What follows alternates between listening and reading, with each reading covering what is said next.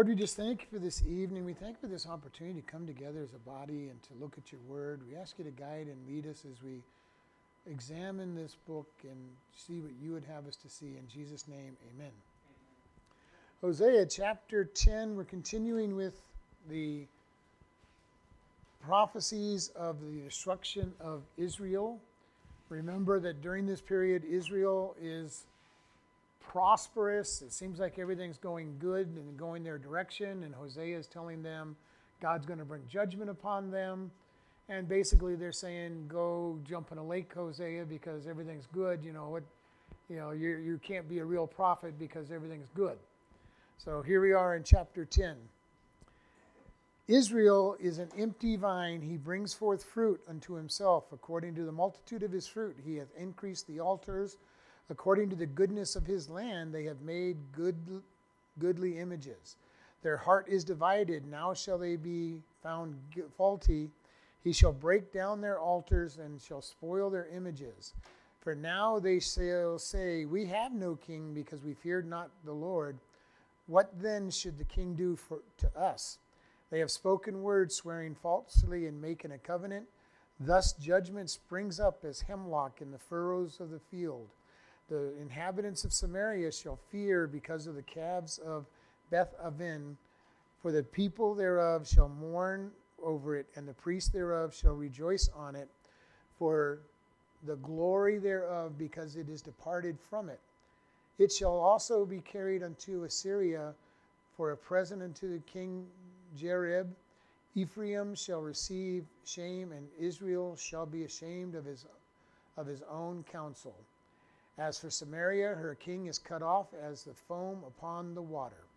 All right, so here we start out with it says, verse 1 Israel is an empty vine. And technically, this is better translated a luxuriant vine. All right, luxuriant, very large, uh, uh, very, very good, good looking. All right. Now, it also has the idea of being empty.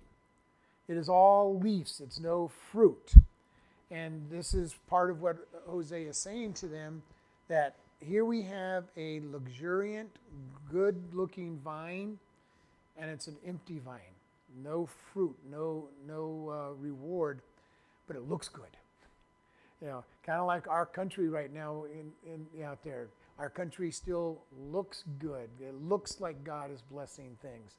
Now, as we look around, we see that God is bringing judgment upon our country, but the world looks at it and says, "Hey, everything is going good. Look at look at all the good things going on in here. We've got all these good things and and God is looking and going, "You're empty. You're empty. You may look good, you may look like everything's moving the right way, but you are an empty vine and it says, according to the multitude of his fruit, he hath increased his altars. According to the goodness of the land, he has made goodly images. So again, everything looks good. They're, they're going, look at all our altars. We're, we're getting more gods. We're getting, you know, we're worshiping these gods and we're getting blessed. And they're falling further and further away from God. And judgment is coming. And this is where our country is right now you know, we are looking around and saying, you know, at least for those of us who know what to look for, we're going, God, look at all the pieces in play for the fall of our country. And the world looks at it and says, hey, we're, we're able to do what we want. You know, we can, we can go in and we can kill all our babies and not have a problem. We can, we can not follow God's rules for marriage and not have a problem. We can, we can do all these things and they rejoice in all that they're doing wrong. And you're looking at them and saying, How long, God, until you bring judgment? How long until all of this house of cards comes falling around the, the nation? And this is, during this period of time, most of the people were following, following after idols and everything. They were a handful, obviously. There's always a remnant. But the remnant will eventually suffer when God brings judgment upon the nation for the, for the majority. Our job is to speak up, to, to say this is what's going on, even though they won't listen.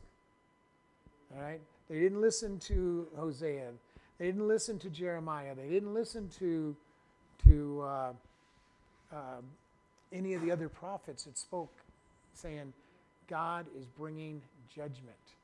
Because all they looked at was by sight and saying, hey, yeah, you know, we, we've got it made in the shade. Everything is going wonderful for us. And we'll hear that if you talk to people. They'll talk about how wonderful their life is, how wonderful everything is, even though they're sinning. And we see over and over, and God saying, no, this cannot happen. So you're saying too, like I think you said before, um, even when God does judge the evil, it's really all of us We'll all fall. The rain falls on the just and the unjust.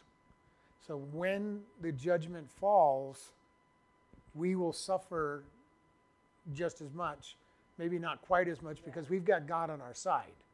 So we at least sit back and say, God, I'm yours and you're going to protect me, but there's still going to be judgment and suffering for us. Uh, and this is what's going to happen even in, in this period of time. Like even, uh, I'm just saying, even like this COVID garbage, that's like, to me, almost like a judgment. It probably is. It's not going to surprise me that that COVID is judgment. It's not going to surprise me that, you know, all the stuff that's going on, we've got storms and weather and all the stuff that's going on, uh, heavy droughts, and, and then we turn around and have heavy rains and the fires and the floods. All of this stuff is the beginnings of judgment from God. And, you know, a lot of Christians don't want to say this, but it really is. All of this is God saying, you are making the wrong decisions, and here is just a little bit of my finger. Are you ready to repent? And we see it all through the scriptures where God starts with little things, you know, usually famine, uh, bad weather, you know, all these different things, and then gets more and more intense. And we're seeing that kind of stuff happening in our own country and around the world. And this is the sad thing the world as a whole is so far fallen from God that God is starting to put his fingers on the world and saying, Are you ready to repent? Are you ready to turn? And we saw places in the scriptures where they, people would repent and turn. And God held off the major judgment for a few, few decades. But we also see all kinds of places where they did not repent and God brought the full force of judgment upon them. And so this is where we're at. He says, yeah, everything looks good for you. You guys are looking real good. Everything is is out there. And he goes, and you're thinking that you're doing this. You're building building more and more idols. You're getting deeper and deeper into sin, and you think everything is good. And we're seeing this even in our own world. How how deep is our sin that we're in, involved with? And it started out really simple, just a whole bunch of people living together outside of marriage, but pretty much uh, heterosexuals. Now we're starting to see homosexuality run rampant and, and transgenderism, and everybody saying, hey, we're free, we're free, there's no rules out there. And they think that they're happy. And God says, no, judgment is coming. And this will be when it shocks people, when judgment falls on the nation. And it says, Their heart is divided now. Shall they be found faulty, and shall break down their altars and spoil their images. So God says their heart is divided, or slippery, or spoiled. And this is something that is very interesting. It is where I work, I get to talk to so many people and hear so much stupidity being spoken many times.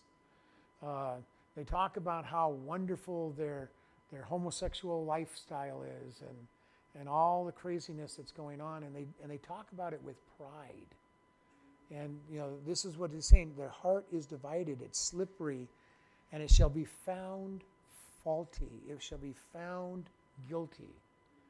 And this is what God is eventually going to do. He's bringing judgment upon people. But the funny thing is, even when the judgment falls, people won't recognize it as God's judgment.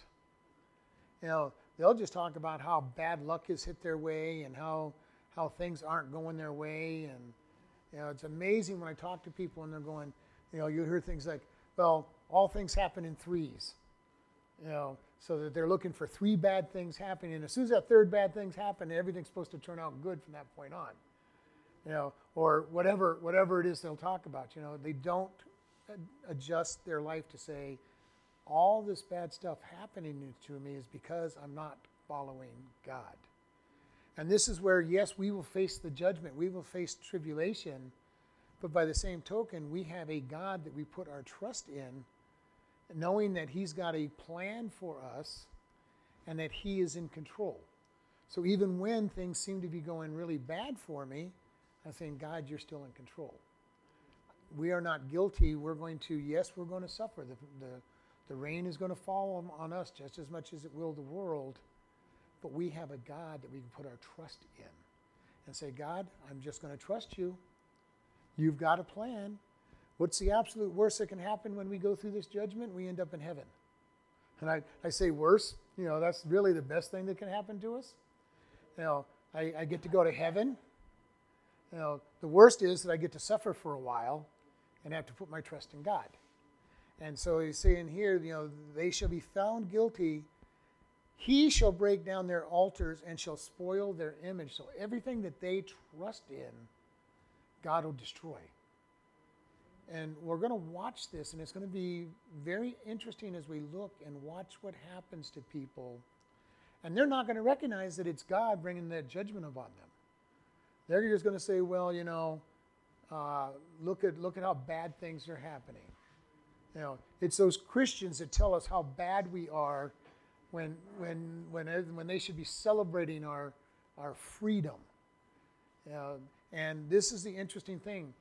We as Christians come along, we say, This is what God says, and we're going, Oh, you're just being judgmental of us. You know, just leave us alone so that we can enjoy our life and, and, and you know, have fun. And if it wasn't for you guys telling us that these were bad, then we would be, we would be having no problems whatsoever. And this is the problem that they're going to have and then in verse 3, it's kind of an interesting word. It says, For now they say, shall say, We have no king because we feared not the Lord. What then should a king do for us? And this is kind of an interesting statement. Israel had a king. Now, the king was not the right king. The right king is supposed to be David and his and his family. And during the time of Rehoboam, they rejected God. They rejected God's kingdom. Now, granted, Rehoboam was a pretty big jerk. He was a young kid that did a lot of bad decisions, but he was the rightful king. He was of the tribe of Judah. And because he told the people, Well, I'm not listening to you, you think, you think my dad Solomon's taxes were bad, you just wait. And so they said, well, they threw him off and put somebody who wasn't of the tribe of Judah in there. So they never really had a proper king. From the time that they rejected Rehoboam all the way to the time that they were brought into captivity. Now, they have all kinds of dynasties because somebody would be really bad, really bad, really bad. God would judge him and put another bad king in, its pla- in his place who would start a new dynasty for three or four generations, and then he would, he would pass away. But they're saying, we don't have a king. And in, in reality, they did not have a king that honored God. And even more importantly, they said, you know, even if we had a king, what, what good would it be to have a king? What good would it be to have a king? I think as I look around our country and our government, how many people are looking at our government and saying, hey, we got a government that allows us to do whatever we want, but what good is our government? You know, it still allows these things to happen, these people to, to be judgmental and, and all of that. And we look at our government and look at what is being allowed. There is no righteousness coming out of uh, Washington, D.C. There's no real righteousness coming out of Phoenix for us in, in here in Arizona. I mean, even in our local government, there's not any real righteousness being developed it's everything is going deeper and deeper into sin. And it really comes down to what kind of government do we have? It's not worth anything. When our country was first founded, people made decisions based upon the Word of God. And when they made laws, they had to be able to say this is a good law because it is based upon God's God's law. Nowadays, we just make laws, and most of them are bad law to begin with, much less the fact that they don't match up with, with God's truth. They're just bad laws. And we see all of this going on, and he says, we, we don't have a king, who cares? What good is a king for us? And pretty much, even though we don't say king, you know, what good is our government? And we look around what's going on and we're going, how can they make the decisions that they make in many cases? And, I, and it scares me sometimes when I look and, and watch what they're allowing to have happen. The amount of sin that they're justifying, the amount of sin that they're saying is okay, and that nobody stands up hardly at all to say, this is wrong. And this is our job as Christians. We need to be able to come up and say, this is wrong. It is not godly. Because our world is coming apart. And the sad thing is, it's not just our country. You look around the world, and the entire world is slipping further and further into sin and away from God, which is what scares me so much you know, to look at. And it used to be that at least one nation seemed to follow God somewhere. But it also is good news because it tells us that we are in the end days. There's no nation to take over and be the next great empire that's godly. And we're watching over and over. You know, you might say maybe South America, with most of its Catholicism and everything, that was vaguely righteous, but they're they're falling deep and deep into deeper and deeper into it. So there's no place really where we look and say, this is the next nation. This is the next empire that's going to lift up for God. And it excites me on the one side to say we're at the end days and God is coming back soon and the church is going to be taken and the world is going to go into great tribulation. But yet at the same time, it's kind of scary because I believe we're going to suffer a lot before we're taken out. There's going to be all kinds of persecution that we have not, especially in America, seen and understood. America has been free of religious persecution for most of our existence. And it is very rare. But if you look at history, every two to three hundred years, there's been tribulation for the church. Now, the church has been suffering tribulation everywhere except America for quite a while. And we're starting to see the persecution come to the church in America. And, you know, I'm not looking forward to it, but by the same token, I know that it has to happen. But we need to prepare our hearts to say, God, I'm going to follow you, even as things fall apart, and say, I'm putting my trust into you. The good news is persecution brings out God out of his people because we find that we realize that we don't have anything that's worth giving to God. So that we're able to go, all right, God, if I don't have you, I have nothing. And this is where we need to get to. God, I have nothing to give to you. I have nothing that is, is good in and of myself. It's all you. Come in and be my master and show, show me how to live a life that lifts you up. And so here is Hosea is saying to the people, God is going to judge. He's bringing judgment. Verse uh, 4 they have spoken words, false, swearing falsely and making covenants. Thus judgment springs up as hemlock in the furrows of the field. Now, this is very picturesque. He goes, they're making false promises. They're making false statements. And they're swearing falsely. And it says, judgment springs up as hemlock. Now, hemlock is poison. All right? And it says, everything that's about them is bringing up as a poison. And this is the interesting thing as we look at our world and where things are headed. There is more and more spiritual poison being, being spread around our world and our country. Uh, and you look at what people do and they say and how they, be, how they be, behave. And you're looking at what's going on and saying, God, how can people be so deceived? They don't know the truth, and they're getting further and further from the truth every, every year. And this is one of the reasons I love being able to teach the Bible. be able to explain God's truth. And once you start understanding and seeing the truth, lies start really revealing themselves. And you look over there and saying, wow, that person is so deceived. They do not understand any of the truth at all. And they're walking around thinking that they are doing good. You know, and this is something that's hard to understand. And watching what's going on, but they don't understand. And they're taking this hemlock and swallowing it. You know, the world is taking this poison and swallowing it hook, line, and sinker, and then they're going to wonder why they're where they're at. And when the Antichrist first comes into existence, they're going to be looking at him and saying, Here's our Savior. Here are, here's the one that's going to deliver us. You know, as they, as they put Christians behind bars, they put Christians into prisons, they kill off Christians, and people are going to go, ah, now we're getting someplace. All those troublemakers are disappearing. They're, they're being put in their place. And then the rapture will happen and the church will be taken out, and they're really going to think that they have everything taken care of. Nobody's there to tell them that they're not doing the right thing. Nobody's there to tell them that they're making the wrong decisions until the 144,000 Jewish believers start preaching. And so we've got this whole process going on it says, The inhabitants of Samaria shall fear because of the calves of Beth Aven, for the people thereof shall mourn over it, and the priests thereof shall rejoice on it for the glory thereof, because it is departed from it.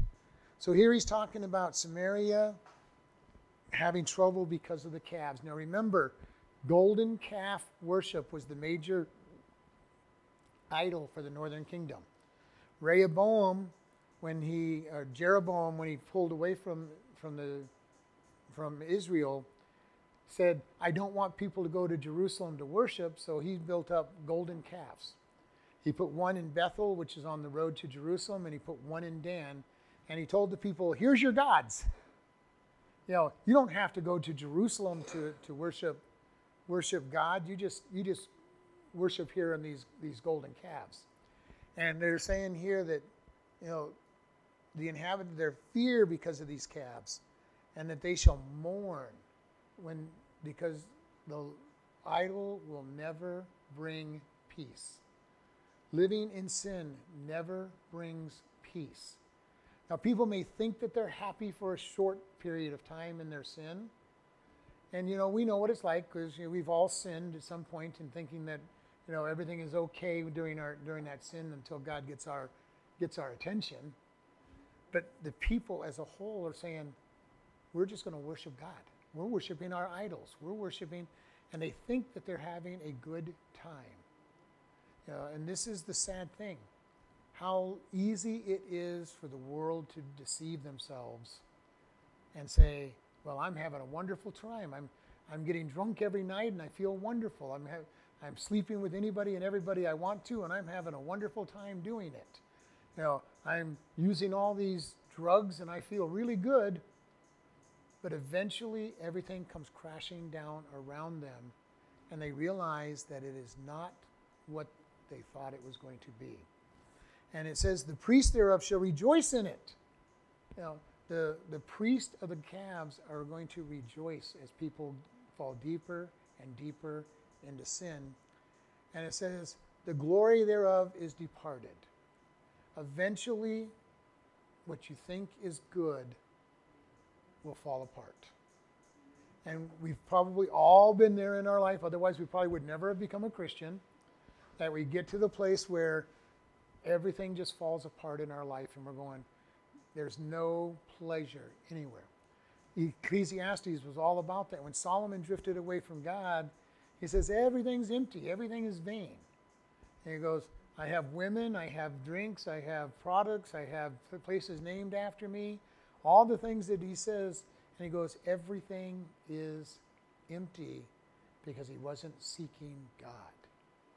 And this is where it is very important for us that we fall in love with God and seek him, even when the world seems to fall apart around us.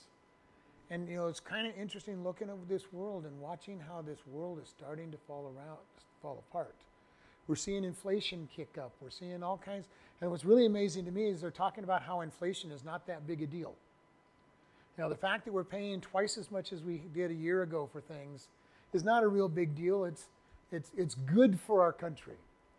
I don't know what drugs that they've been sniffing as they make these decisions, but you know, but that is what they're saying. You know, all the inflation is good. These people making bad decisions are, are good. Everybody, you know, deciding they want to get rid of the babies and, and, and because the babies get in my way, you know, and I've heard this being said when people have an abortion can't have a can't have a child, it, it'll get in the way of my life. You know, it'll it'll be an interruption to the way I want to live. Their their God is pleasure. Their God is themselves, and they're willing to sacrifice anything that gets in the way. And this is the sad thing that we are looking out there is how much sin there is in our world and how many people are accepting it as normal. And this is going to be what's happening as we go through this. He says, It is also it shall also be carried away unto Assyria. For the present to King Jareb, Ephraim shall receive shame, and Israel shall be ashamed of his own counsel. Eventually, judgment falls. Now, Israel, when they fell, was taken captive by the Assyrians.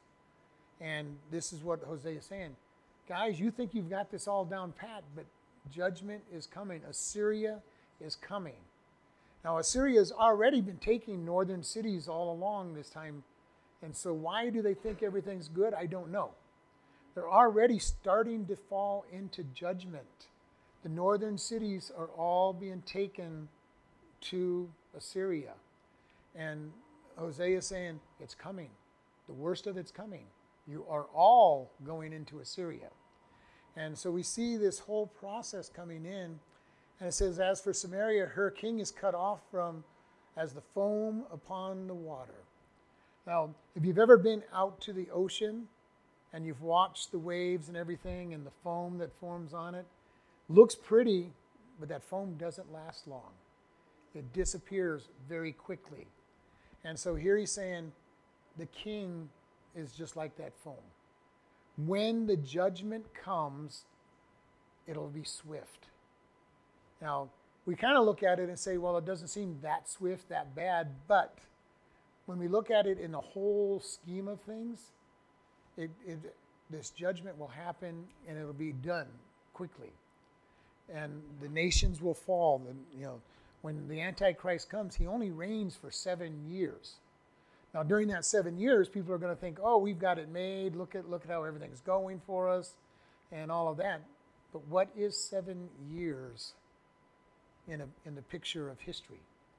It's just a it's just the foam on the waves. It's just the the the quick breeze, and it's done. And all of this is coming to see what God is going to accomplish. Now, the good news for us is that God is going to take us away at the rapture. That does not mean that many of us may not die in martyrdom. It does not mean that there won't be trials and tribulations to go through before we're before the church is taken. There's going to be some really hard times for the church.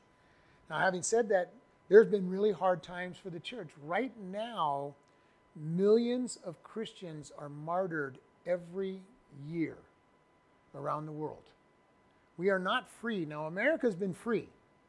Most of Europe has been free of martyrdom up until recent days. But the church as a whole is suffering. And I think that in Europe and in America and South America, we're going to see the church really taking martyrdom in its path before the, before the rapture comes. There's going to be tribulation, there's going to be trials. And it's kind of an interesting thing because I met so many people from behind the Iron Curtain before it fell. And you know, one of the things they kept saying over and over again is that they were praying for the American church to fall into judgment. They did not understand how the Americans were not suffering for Christ. Because Jesus said, you know, that you would suffer. And so they looked at America, they were suffering. It's very interesting. Here in America, we were praying that they would that their, their suffering would stop. They were rejoicing in their suffering because God said that they were going to suffer, and they're praying for America to start suffering. Because they're going, we don't understand why you guys don't suffer. And so it's kind of an interesting world. Uh, we're looking at it like it's a terrible thing to suffer. They're looking at it like it's a terrible thing not to suffer. And we need to get into that mindset that if we suffer for Christ, it's a good thing. It is what He said is going to happen. And He is going to still be on our side. You know, Paul said, In everything give thanks, for this is the will of Christ Jesus concerning you. Now, he didn't just say, In all the good stuff, give, give thanks. In everything. So when we suffer, we're going to, we need to be going, God, thank you. Excuse me. Uh, and, you know, and it really comes down to what is our attitude towards suffering? What is our attitude toward what God's going to let us let happen in our life? Are we going to grumble and complain when we suffer a little bit? Or are we going to say, Thank you, God, I've been found worthy of suffering? This is what the righteous do. They'll say, Thank you. God, I am, I am so glad that I am worthy to suffer for your son. Now, am I going to say that that's easy to do? No. The good news is because the Holy Spirit lives in us, it should happen. But our initial attitude is going to grumble and gripe and complain that we're that we're suffering. And we need to be able to understand that it's all about God and what He is wanting us to do. So, but we need to be ready for it. Ready to trust God, that God is still in control, even when nothing seems to be in control. And you know, that's hard. I, I, read Foxe's Book of Martyrs, and I can't even imagine what it would have been like to be alive during, during some of those times and being drug off, to be tortured for Christ, and be able to just say, Thank God that I've been found worthy. And the abuse that was that people were put through, the the attacks that they were put in through, the embarrassment that people were put through. You know, you look at the you look at Foxe's Book of Martyrs and and watch how people were humiliated. You know, uh, especially for the women, they would be stripped and, and marched through these towns, and then they would be tortured, and the men would be the same, have the same things happen to them. You know, and all of this thing, anything to do that they could do to humiliate people to try to get them broken through humiliation rather than pain, and then the pain would be starting after that. We need to be looking at how are we going to honor God? Are we going to stay focused on Him when hard things happen? Now, some of us are saying, God, thank you, I'm old, and I, maybe I'll die before any of this stuff happens. Uh, I think it's really close. I think we're looking at tribulation coming our way before the rapture, and we need to prepare our hearts for it. And so we look at here, and God says, uh, verse 8, In the high places also of the Aven, and the sins of Israel shall be destroyed the thorn and the thistle shall come upon their altars, and they shall say to the mountains, Cover us, and to the hills, fall on us. O Israel, you have sinned from the days of Gilboa. And there, there they stood, and the battle of Gilboa against the children of iniquity did not overtake them. It is my it is in my desire that I should chastise them, and the people shall be gathered against them, and they shall bind themselves in their in their two furrows. And Ephraim is as a heifer that is taught and loved to tread out the corn. But I passed over upon her fair neck, and will make Ephraim to ride. Judah shall plow, and Jacob shall break his clods. So I want to just look at this. He goes, The high places of Aven, which is emptiness, vanity. How much high places of vanity are there? You know, lots of it in their time, and even in our day, there is so much vanity. People are worshiping at vain activities. They're worshiping their pleasure. They're worshiping after all of this. And it says, They shall be destroyed. Thorn and thistle shall be upon their altars. It's an amazing thing how quick civilization is wiped out by, by nature. how fast the weeds pop up and how fast the, the weeds overgrow what is, what is looked out to be something well developed. You know, all through this area where we have all the, the mining camps and everything that have just totally disappeared. Nothing left on them. You know, uh, weeds and everything have overtaken those areas because how fast things happen. You look at the Aztec uh, civilization in, in Central and South America, and those great cities, once well known for their population and their civilization, have all been overcome by the jungle. The jungle has overtaken them because of how fast the weeds will, will conquer. And so we see all of this going on. He says it's all going to happen. And then it goes something in here. He says that the people will say to the mountains, Cover us, and to the hills, Fall upon us. Things are getting so bad, they're going to go, Just get us out of our misery. Put us out of our misery. And this is the world speaking. And there, none of this is going to happen. The, the misery will not f- fall down.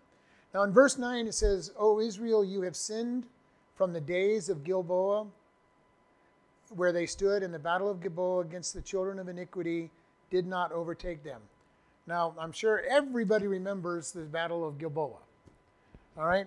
Uh, in Judges, oh, Judges 19, we have the story about the Levite and his concubine that they are traveling back home.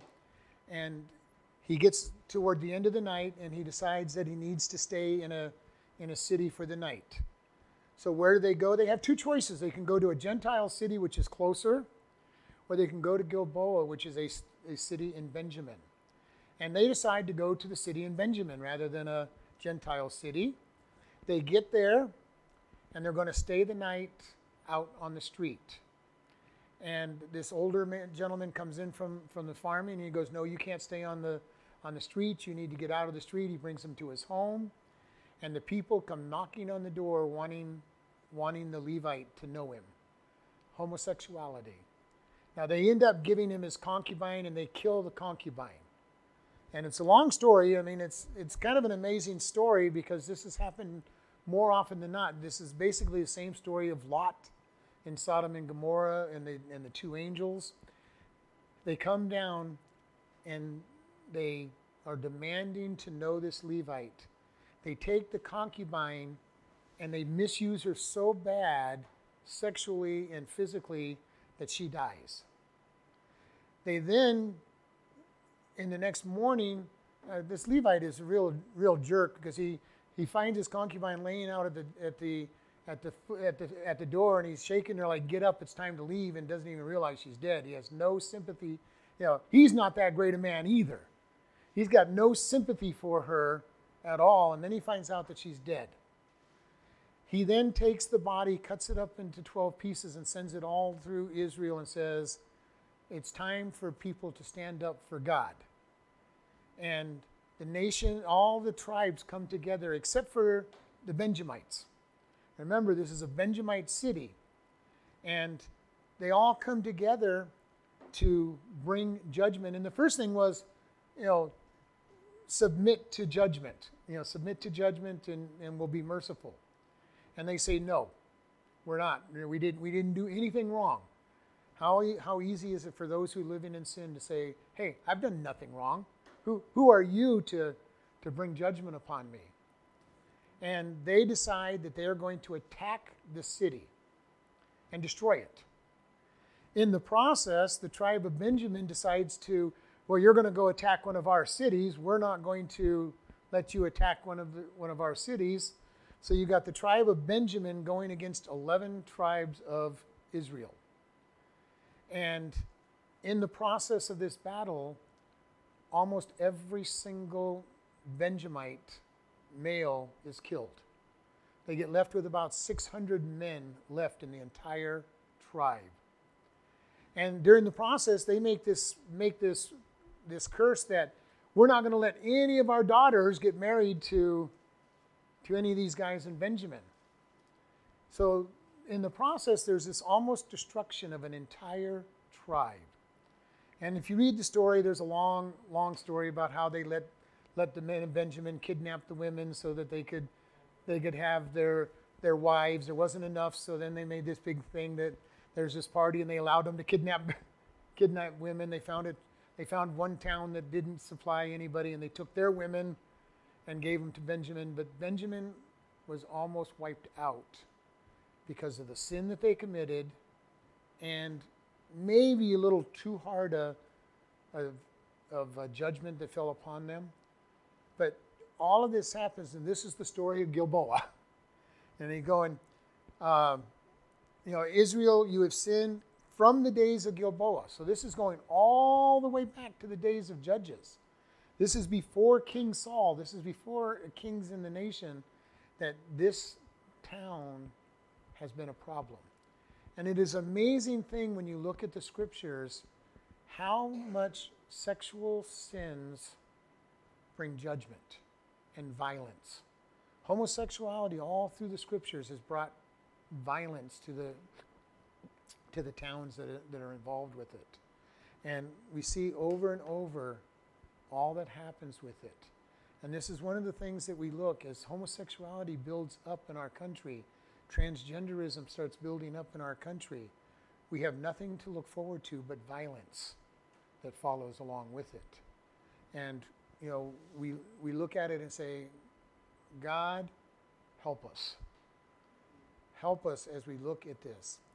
It says in verse 10, it says, It is my desire that I should chastise them, and the people shall be gathered against them, and they shall bind themselves in their two furrows. So God says, I'm bringing judgment. God will always bring judgment upon the people. And this is what we hear in our country, in our world. You know, well, that may be your truth, but this is my truth. Well, you know, the, the thing about it is, truth is truth. There is no your truth and my truth. There is no the people's truth and God's truth. All truth is based in God. And they may deny it. They may not like the fact that God is true. But God says there is truth and I will bring judgment based upon his truth. And we're going to see all of this going coming together as God brings judgment. And a lot of it is simply the, the laws of sowing and reaping. When we sow bad seed, we will reap the destruction of that bad seed. And this is something that we're looking at our world and looking at all the bad seed that is being sown and going, God, how much longer? How much longer can our nation have, hold out? How much longer can the world hold out as we see bad seed being sown year in, year out? And we're watching the results of all of this. We're watching the violence you know, we watched cities being burned to, burned to the ground in all, all of last year, you know, over the last two, three years, where people are, you know, and it's something that doesn't make any sense to me. We don't like what's going on, so let's burn our city down. Uh, it doesn't make any sense to me to, to say, you know, let's go loot and steal and, and, and destroy everything because we don't like what's going on, and, and then nobody else says anything about it. And, you know, we look at all of this stuff that's going on, and God says, This is the judgment. You're sowing seed. And in verse 11, it says, And Ephraim is as a heifer that is taught and loved to tread on the, out the corn. I passed over her fair neck, and I will make Ephraim to, to ride. Judah shall plow, and Jacob shall break, break up its clods. God says, eventually, I'm bringing this judgment on it. You know, I'm going to break up the ground that everybody thinks is is so firm. I'm going to just I'm going to plow their their fields under, and their judgment will fall. And this judgment always does fall, and it will fall in such a way that people are going to look and say, you know, what happened? You know, have you ever listened to people and going, I just have no clue what happened? Everything was going along just nice and fine and dandy, and the next thing I know, my entire world fell apart. Well, when you sow bad seed, eventually you will reap that result. And people at that time look around and saying, "Hey, everything was going good. You know, I, I was being I was being blessed. I had all kinds of money in the bank, and I had a good job, and I had I had the nine cars in the garage, and the and you know all this all these good things, and all of a sudden, everything is gone. You know, and this is what God is going to be telling them. Judgment is coming. Verse 12 says, Sow to yourself in righteousness, reap in mercy. Break up your fallow ground, for it is time to seek the Lord till he come and rain righteousness upon you. You have plowed wickedness, you, you have plowed wickedness, you have reaped iniquity. You have eaten the, the fruit of, of lies because you did trust in your ways, in the multitude of your mighty men. Therefore shall a tumult arise among your people, and your fortresses shall be spoiled, as Shalman spoiled Beth Arbel in the day of battle. The mother was dashed into pieces upon her children. So shall Bethel do to you because of your great wickedness. In the morning shall the king of Israel utterly be cut off. So here we see in God saying, You want good? So righteous sow righteousness. And in the middle of all of this judgment, he's saying, you know, sow to yourself righteousness and reap mercy. There's always hope if people will just repent and start doing right. God will bring mercy. There's always hope up until the time that God brings the judgment upon a nation. There's always hope for revival. Now, I see that hope getting smaller and smaller as we go through, but there's always hope. And this is why we as Christians and we as, as members of God's body need to be able to sow good seed and, and, and, and, and talk to people about righteousness. Hopefully, they'll repent. Now, the bad news is in verse 13, but you have sowed wickedness and reaped iniquity. You have eaten the fruit of lies they've sown the bad seed and they've watched what God has done. And it says, they have eaten the fruit of lies because they did not trust in your ways and the multitude of and trusted into the, their mighty men. They did not trust God, they trusted in their own strength. How hard it is to walk around and trust in our own strength. You know, and this is something that is so important, especially for us as Christians, even. It is so easy sometimes for us to be feeling like we're being blessed. And instead of trusting the God that is blessing us, we start trusting in, okay, God, everything's going good. Look at look at all these blessings I've been getting. And we forget who the blessing comes from. And this is something that's very important. Right now, the church is preaching a prosperity gospel as a whole. You know, follow God, do all these good things, and everything's going to be good for you. Well, the problem with the prosperity gospel is eventually judgment falls even on us because of the sin that is being produced and the sin that's being produced by the, the prosperity gospel. The prosperity gospel says God will is must do nice things to you if, if you're if you're doing good. Well, my Bible does not teach me that. My Bible teaches me that God is sovereign. And sometimes that means not so nice things happen to me even when I'm following after Him. And this is the gospel that we need to understand that God is sovereign, He's in control, but there's always something good. No matter what comes our way, God says, I have something good. For all things work together for good for those that love God and are called according to his purpose. Even when it seems like everything's falling apart, when it seems like everything bad is happening to me, God says, I have a plan. Now, that plan may mean that, we're, that we go through martyrdom. It may mean that we go through a lot of trials and we have to trust God and be Job for a while and say, God, I don't understand why, why my whole life has fallen apart, but you're still in control. Naked came I into this world, naked will I depart. You know, blessed be the name of the Lord. Is that going to be our attitude? And this is one thing that I'm really focusing on right now is as things are working our way, are we ready to say, God, I trust you even when nothing seems to be working right by sight? And we need to be able to understand that. Because uh, verse 14 says, Therefore shall a tumult arise among your people, and your fortresses shall be spoiled, as Shalman spoiled Beth Abel in the day of battle, and the mother is dashed in pieces upon her children. So God says a tumult, a, a hard time, the, the troublesome time uh, will be coming upon them. And, you know, he says, as Shalman. Now, the interesting thing here is nobody really knows who Shalman is. Most people believe that he is Shalmaneser, the king of Assyria, that has been destroying cities in the north. Uh, and I'm going to buy that. It's as good, a, good an answer as any. It's a, it's a nice short format form of that. But as Hosea is giving this, they know who he's talking about. They know who it is that he's talking about that is bringing destruction upon the north. And it's kind of interesting. It says that he's, as he spoiled it, your fortresses shall be spoiled. The thing that people think is their strength is going to be destroyed.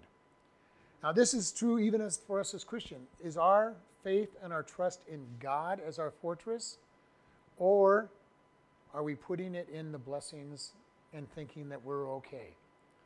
You know, God, I've got my car, I've got a good job, I've got this, I've got that, I've got my house, uh, there's food on my table.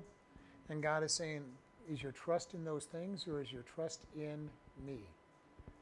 And there's going to come a time when our trust needs to be in God no matter whether it looks like things are going our way or not. And this is where we're at with this. He goes, All of this stuff, so shall Bethel do unto you because of your great wickedness. In the morning shall the king of Israel utterly be cut off. Again, how fast judgment falls. And this is something that is very important for us to understand. Is Israel and the northern kingdom fell very quickly to Assyria. Judah fell within just a decade or two when, when, when Nebuchadnezzar came and conquered them, they were taken like overnight, as far as history goes. When they were returned to their nation and uh, Greece came through and conquered them, it was like instantly they were conquered. And then Rome came along and conquered them. Now we say, well, it took seven, ten years, but still, in the, in the scope of time, seven to ten years is almost instant for a fall of a nation. We're going to see the nations of the world fall. And it'll be, you know, as described in, in, in Revelation and, and Daniel, it'll be in an instant that they will fall. And the Antichrist will come up and take his position amongst the world and we will see the destruction of the world as God brings judgment upon this world. And it'll it'll seem to people so quick. And you know, and thankfully for when the Antichrist finally comes along, I believe we'll be gone by the time he shows up. You know, maybe we'll see him, I don't know. But he's not going to rule until we're gone. The seven years of rule will not start until we're gone we may see him come to power. We may. I don't know. But we're going to see hard times come our way. Are we ready to trust in God as we watch our world fall apart around us? And hopefully we'll be gone. Hopefully we'll be gone before any of this major stuff happens. But you know, there was never any promise that we would not see trials and tribulations. Now we won't see the, tri- the judgment of God upon, uh, upon us because we will be at the, at the marriage supper of the Lamb for seven years in heaven. But we may see some hard times before that. And here we see God saying to Israel, repent, turn to righteousness, and quit following the ways of the world. Quit following after iniquity. Quit following after sin. They did not follow, they did not repent. Later on, Judah is not going to repent. At some point, the world is going to be looking up and saying, I am not going to repent. And God is going to say, Fine, here's your judgment. Here's the judgment for not repenting. And this is going to be what we're looking at as we're going forward and all of this stuff that comes down our path. The world is going to be judged. And at the time, they're going to be saying, Oh, everything's wonderful. We've got all these blessings. We've got this, that, and the other thing. And all of a sudden, calamity falls. And this is what we're looking at. Lord, we thank you for this evening. Lord, help prepare our hearts for whatever comes our way. Help us to walk in righteousness and to share you with others. Help us learn to trust you no matter what falls our direction, that you are God, that you are in control, and eventually you're going to take us home and away from this world so that this world can be judged in its completeness. And we thank you in Jesus' name. Amen. Listening friend, do you know where you'll go after you die? Without the gift of Jesus, it will be an eternity in hell without God. Good works will not get you there. For by grace are you saved through faith, and that not of yourselves, it is a gift of God, not of works, lest any man should boast. To spend eternity with God, we must recognize that we are sinners in need of Christ. For all have sinned and come short of the glory of God, and the wages of sin is death, but the gift of God is eternal life through Christ Jesus our Lord. To be assured of eternal life, we simply talk to God, admit you are a sinner, and ask Him for His free gift. You must mean the words to get the to be answered. Jesus is waiting to hear your request. If you have asked Him for eternal life, He has come into you and He will change you. Start reading the book of Ephesians and see what God says about your new life. After you understand the book of Ephesians, you can start reading the Gospel of John. Next, find a good Bible teaching church. Tell the pastor about your decision for God and be taught. If you contact us, we will send you a new believer booklet free of charge. Congratulations and grow in Christ. You can contact us by email at office at chloridebaptistchurch.com or by snail mail at P.O. Box 65, Chloride, Arizona 86431. We are happy to help with your new life in Christ or even answering Bible questions. Again, congratulations on your decision for Christ.